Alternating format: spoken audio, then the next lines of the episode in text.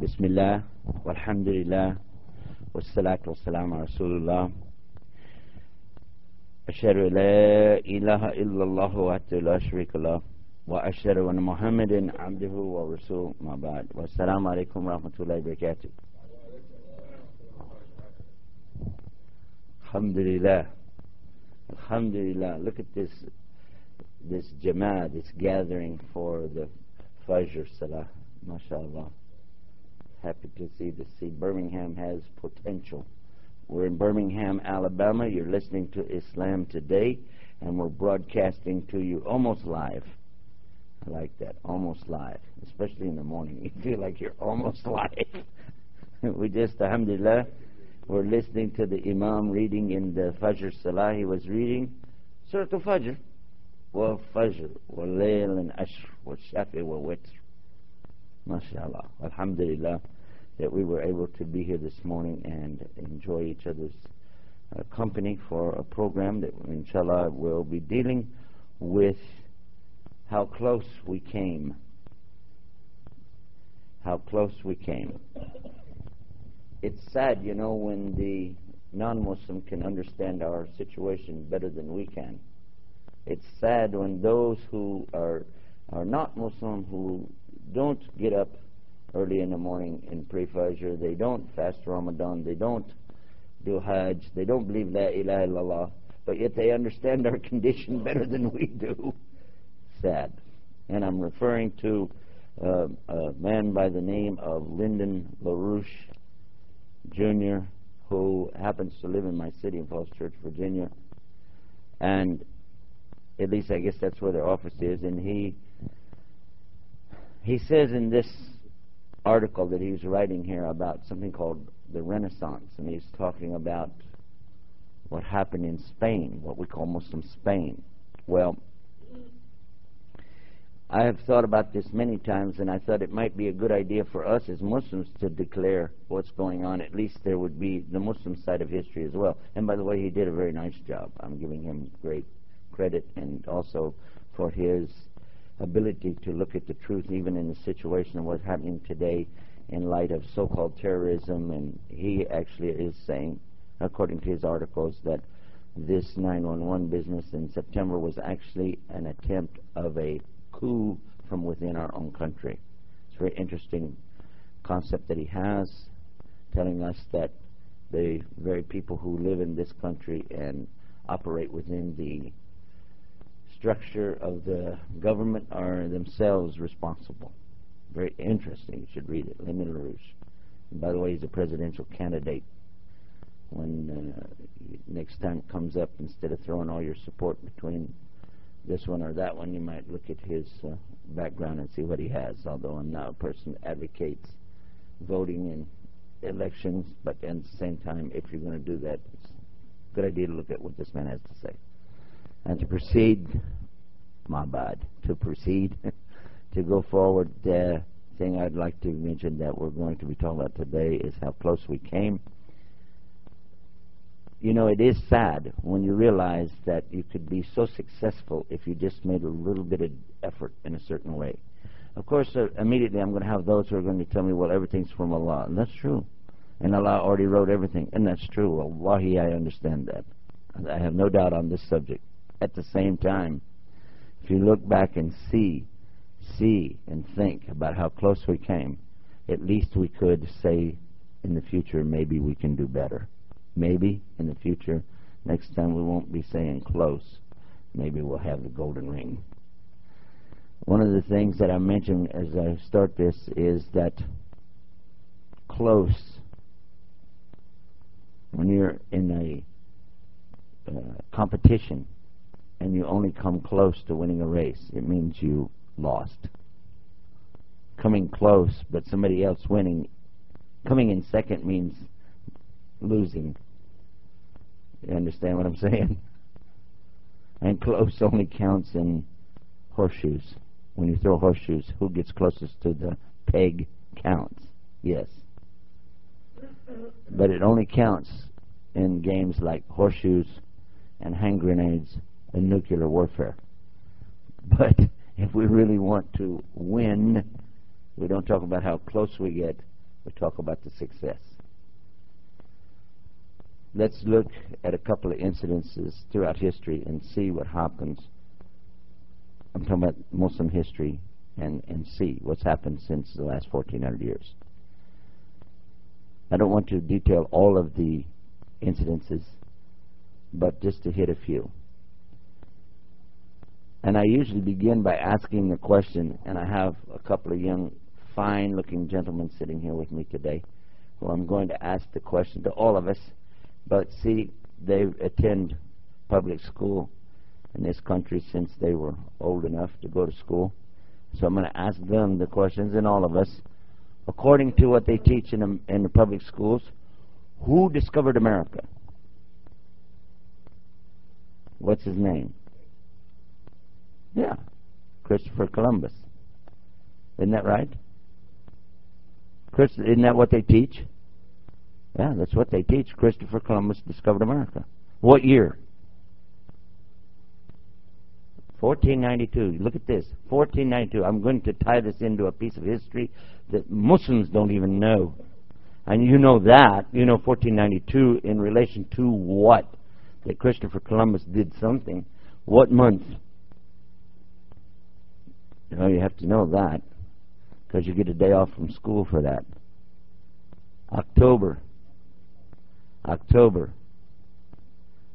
They get the day off in October for, they call it Columbus Day. Is that right? And if you talk to some who, are, who have just recently studied this in history they, class, they will tell you that actually he arrived here in October, but he left Spain in July. And that's also historically correct. He did leave there in July. Some of the points that they don't know oh, and they'll say that he discovered the earth was round and he discovered America. The amazing thing is, when you start to hear the truth, is how close we came. In fact, uh, let's start at the very beginning. His name wasn't Christopher. Christopher is a Christian name, and he was a Jew. But by changing his name, then when he goes to discover whatever he's going to discover, it can be in the name of Spain. Because actually he applied in other countries first to get support for what he wanted to do, but then he goes to Spain, and when he gets to Spain, he gets support, but he needs to change his name so that a Christian name, because that's why the name Christopher is a perfect name for a Christian country. Why did they want to accent Christianity at that time? Listen to the rest of the story and see how close we came. In fact, most history books don't bother to deal with the fact that Spain was ruled by Muslims for over 750 years. The language of the land was the Arabic language.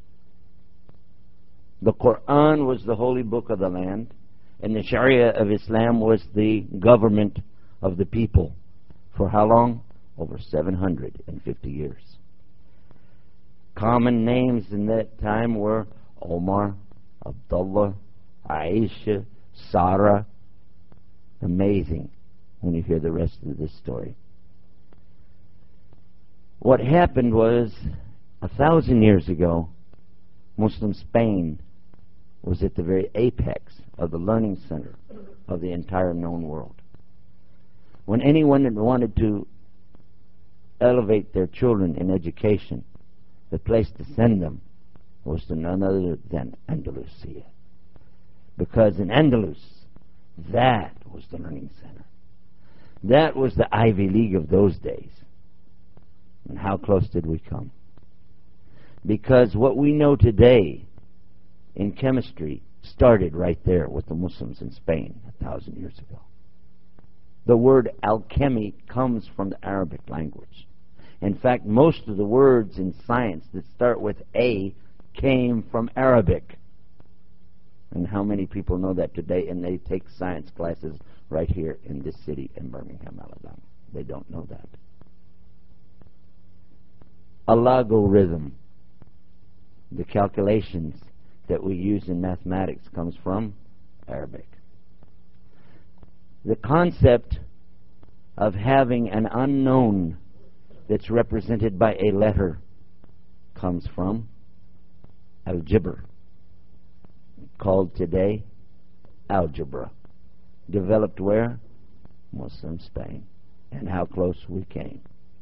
Think about this. If you go through medicine and the history of medicine, you will find that the key turning point happened in Muslim Spain. Because prior to that time, people did not bother to keep accurate records of the history of events, how things take place, and reference back to see what the effects of different medicines and different treatments can be.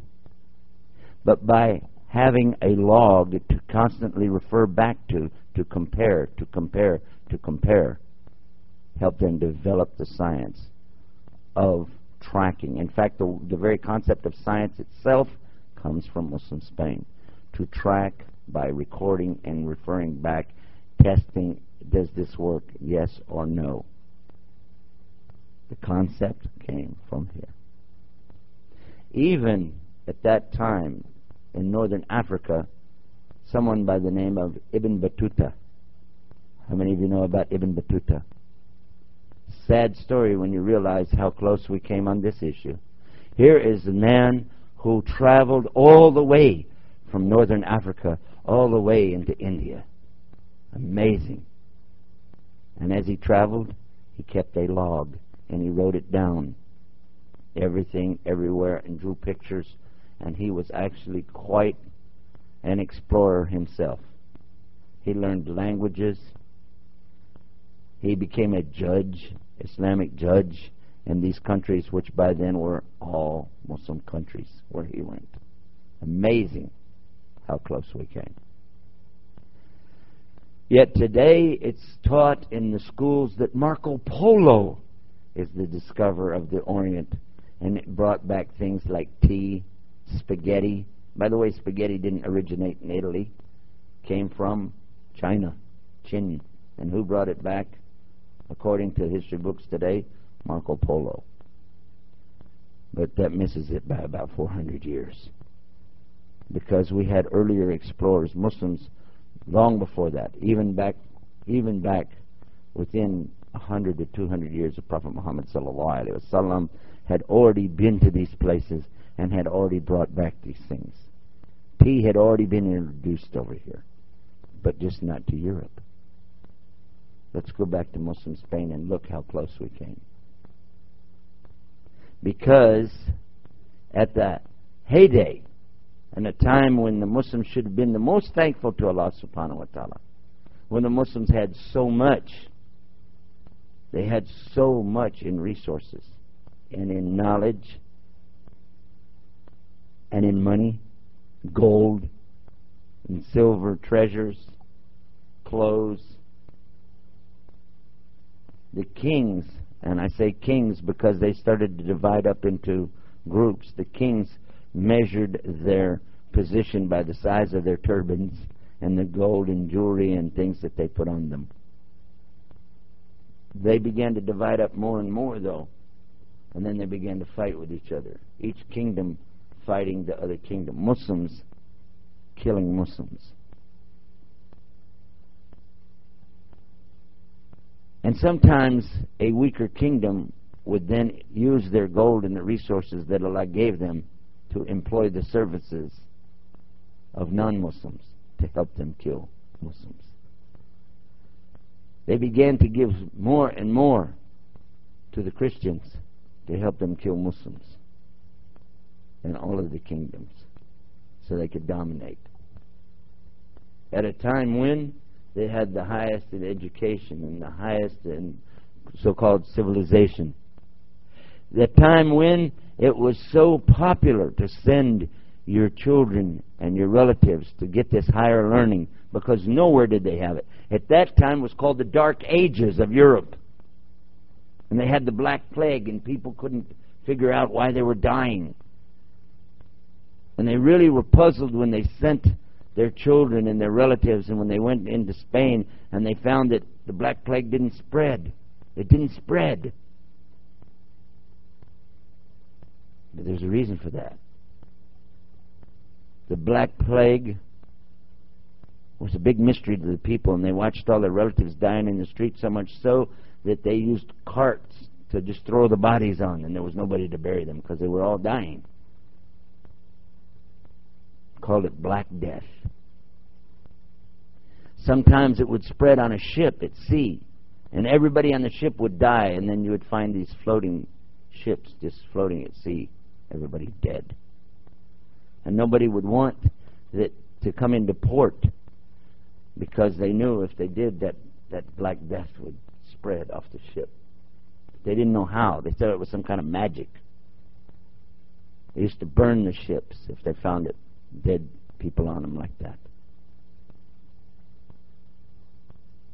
One of the things was that when those ships did pour, go to port and these people had these diseases on there, the rats would run down the ropes and then that would help spread the disease. But the people didn't know that. The Muslims, on the other hand, were doing something that the Europeans weren't doing.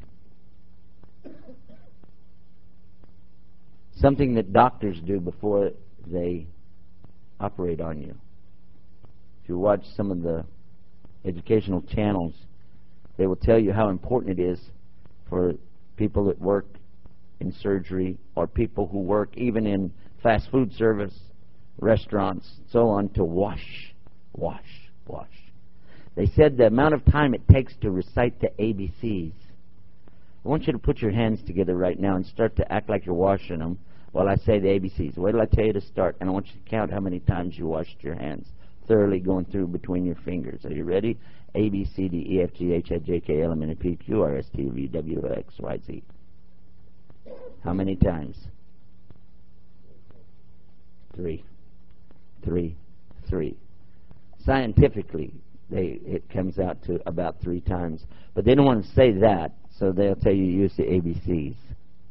Because Muslims have been washing their hands three times like that ever since 1400 years before we pray. In fact, five times, seven times, ten times a day, Muslims are washing their hands three times. Then, though, we add washing our mouth and our nose three times. Then our face three times. Then our arms back to our hands three times. We've washed our hands more than just three times by now, haven't we? Then we even do the hair and the ears and the feet. The surgeon doesn't have to do all of that because he just puts a little cap on and some booties and come in there and cut you up. But even the surgery itself can be traced back origins in early Muslim Spain. Some of the tools, the scalpels, and the sutures are things that you see drawn for the first time a thousand years ago in Muslim Spain. This great technology.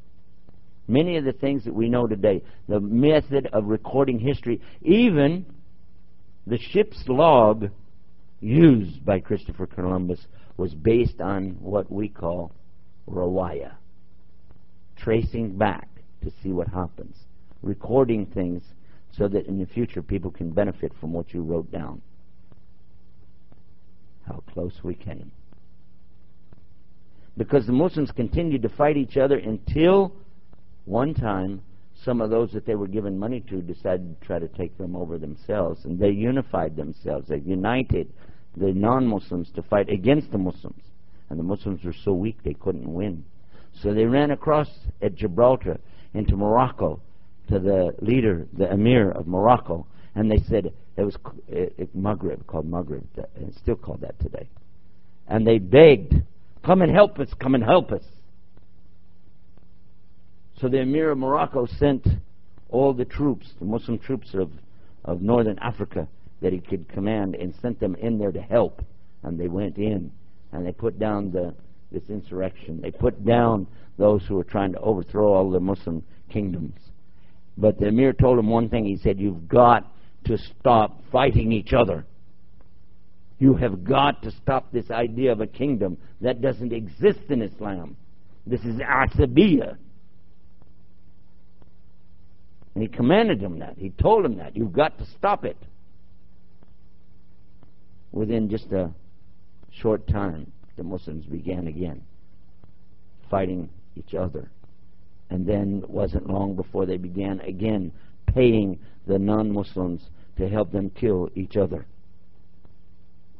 And again, the non Muslims joined their forces together and this time reinforced out of what we call Italy today or Rome at that time, the Roman church behind that uh, movement. And they came in, and this time they were killing big time and wiping out Muslims wholesale. Again, the Muslims of Spain ran into Morocco, and again they begged for help from the emir, only this time he said, I warned you. Solve your own problems. I'm not shedding the blood of the Muslims of my kingdom or uh, my territory. I'm not going to send this Ummah over there to help you because look what you've done to yourselves. Solve your own problem. How close did we come? The Muslims were beaten everywhere. Because one large group working against a small group, it's pretty easy to figure out the numbers, and especially when you don't have the support of Allah. Until there was only one place left. One place where they had a leader. And then in January, mid January of the year 1492, the last Muslim emir abdicated and signed a paper giving the authority over to King Ferdinand and Queen Isabella. What year? 1492. What month? January. And in July, there's already somebody leaving out of the same port in July, leaving out, taking off with three ships that are already old. So old, one of them is already sinking. They had to bail water out of it. Where does a nation get old ships? From the country that they took over. Muslim ships. The new kingdom that replaced the Muslim Spain ordered that the prisoners be sent out on these ships to go because they didn't want to risk sending the precious folks that they had there to fall off the edge of the earth because they still believed the earth was flat. But all of these prisoners were willing to go. They got in the ships and took off. Why would they be willing to go? They already knew it was round. It's not recording in the history books that you find in the West that the Muslims had already known not only the earth was round, we already had a globe in Al Azhar University in Cairo a thousand years ago. A globe is laying right there with the outline drawn of the so called New World.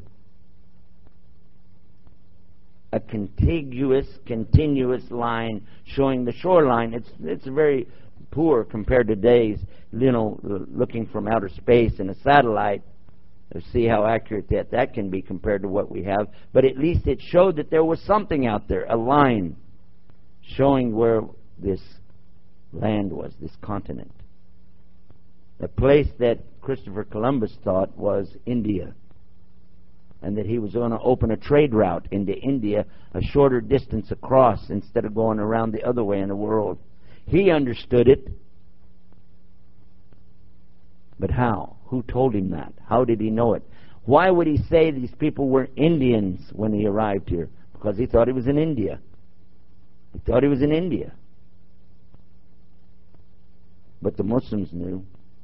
And by the way, just for the record, he never, ever, in four trips that he made, never, ever did he step one foot on American soil.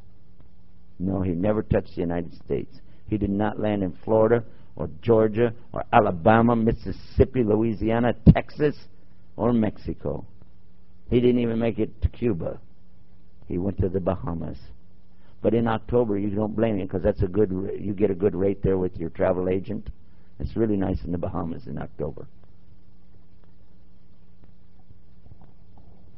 On the serious side, look how close we came. Muslims were in the ships. Muslims had built these ships. Muslims had provided the route. In fact, they even provided the log for knowing how to keep it. And Christopher Columbus kept the log, captain's log. Captain's log, that concept, especially like if you like to watch Star Trek, captain's log, star date, 9,400 and whatever. The idea of keeping a log come from where? From a person in Bukhara, in Tashkent. His name was Imam Bukhari.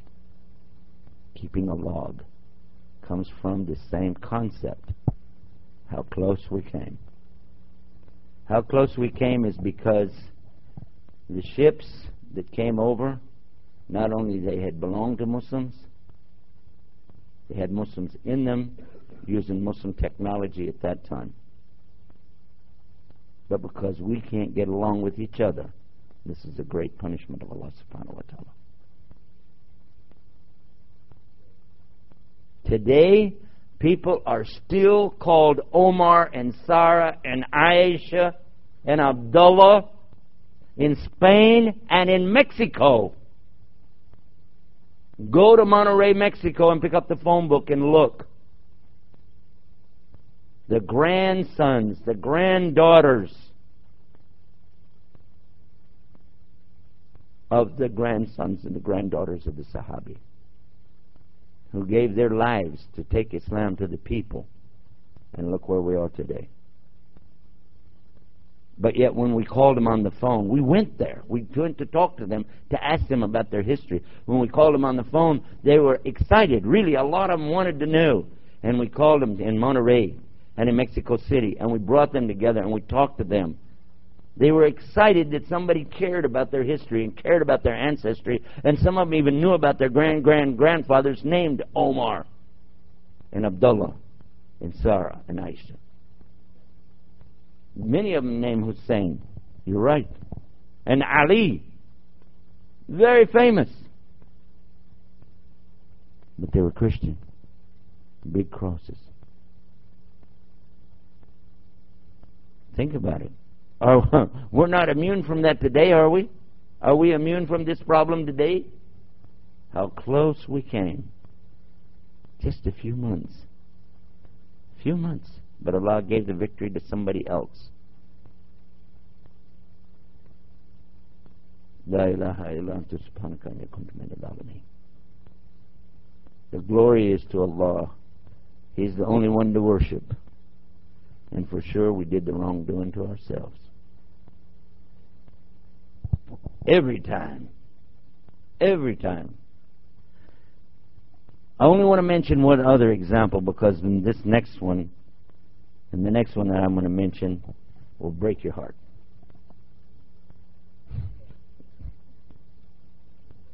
Let's go to history now, less than a hundred years ago. During the time of the last Khalifa. The last Khalifa, according even to non Muslim sources, according to non Muslim sources, he had a big headache. He was, he was fighting on all sides. He was dealing with Europe and Russia. He was dealing with different ethnicities and tribes, and he was trying his best, we imagine, to hold things together for the Muslims. One of the things that they had worked on in a prized project that he had was to construct a railroad all the way from Istanbul to Mecca. For a Muslim, immediately, if you say to Mecca, we know what you're thinking about Hajj. A great way to open up the door from Istanbul in the north to the extreme in the north, because that's in Europe. Istanbul in Turkey, that's in Europe. And then crossing over into Asia. And then down and across all the way into Arabia. And there's Mecca. Now, for the non Muslims, though, they saw a problem with that. Big problem. Not just the fact that many more people might like to become Muslim and go down there because it would be easy to make Hajj. No, that's not what they were looking at at all. They were realizing that just as a train goes one way, it also comes back the other way. When it comes back the other way, it can have people on it as well who are maybe not necessarily wearing two towels wrapped around them for Hajj. They could be wearing uniforms. They could be carrying weapons. It could be a way to move a lot of people all at once, troops. Because remember, in those days, there were no airplanes, there were no troop carriers back in those days. The way you moved the, the troops in those days was, was what? camels, horses, and they weren't worried because across the Arabian desert was all sand. You couldn't put a truck or a car out there. They had some trucks and cars, by the way, in the 1920s. They had them, but they wouldn't run through the sand very far. But a train, ooh, whoops. Not only could you bring all these troops out there and bring them straight into our front door, right here in Europe. Oh, no. That's a problem.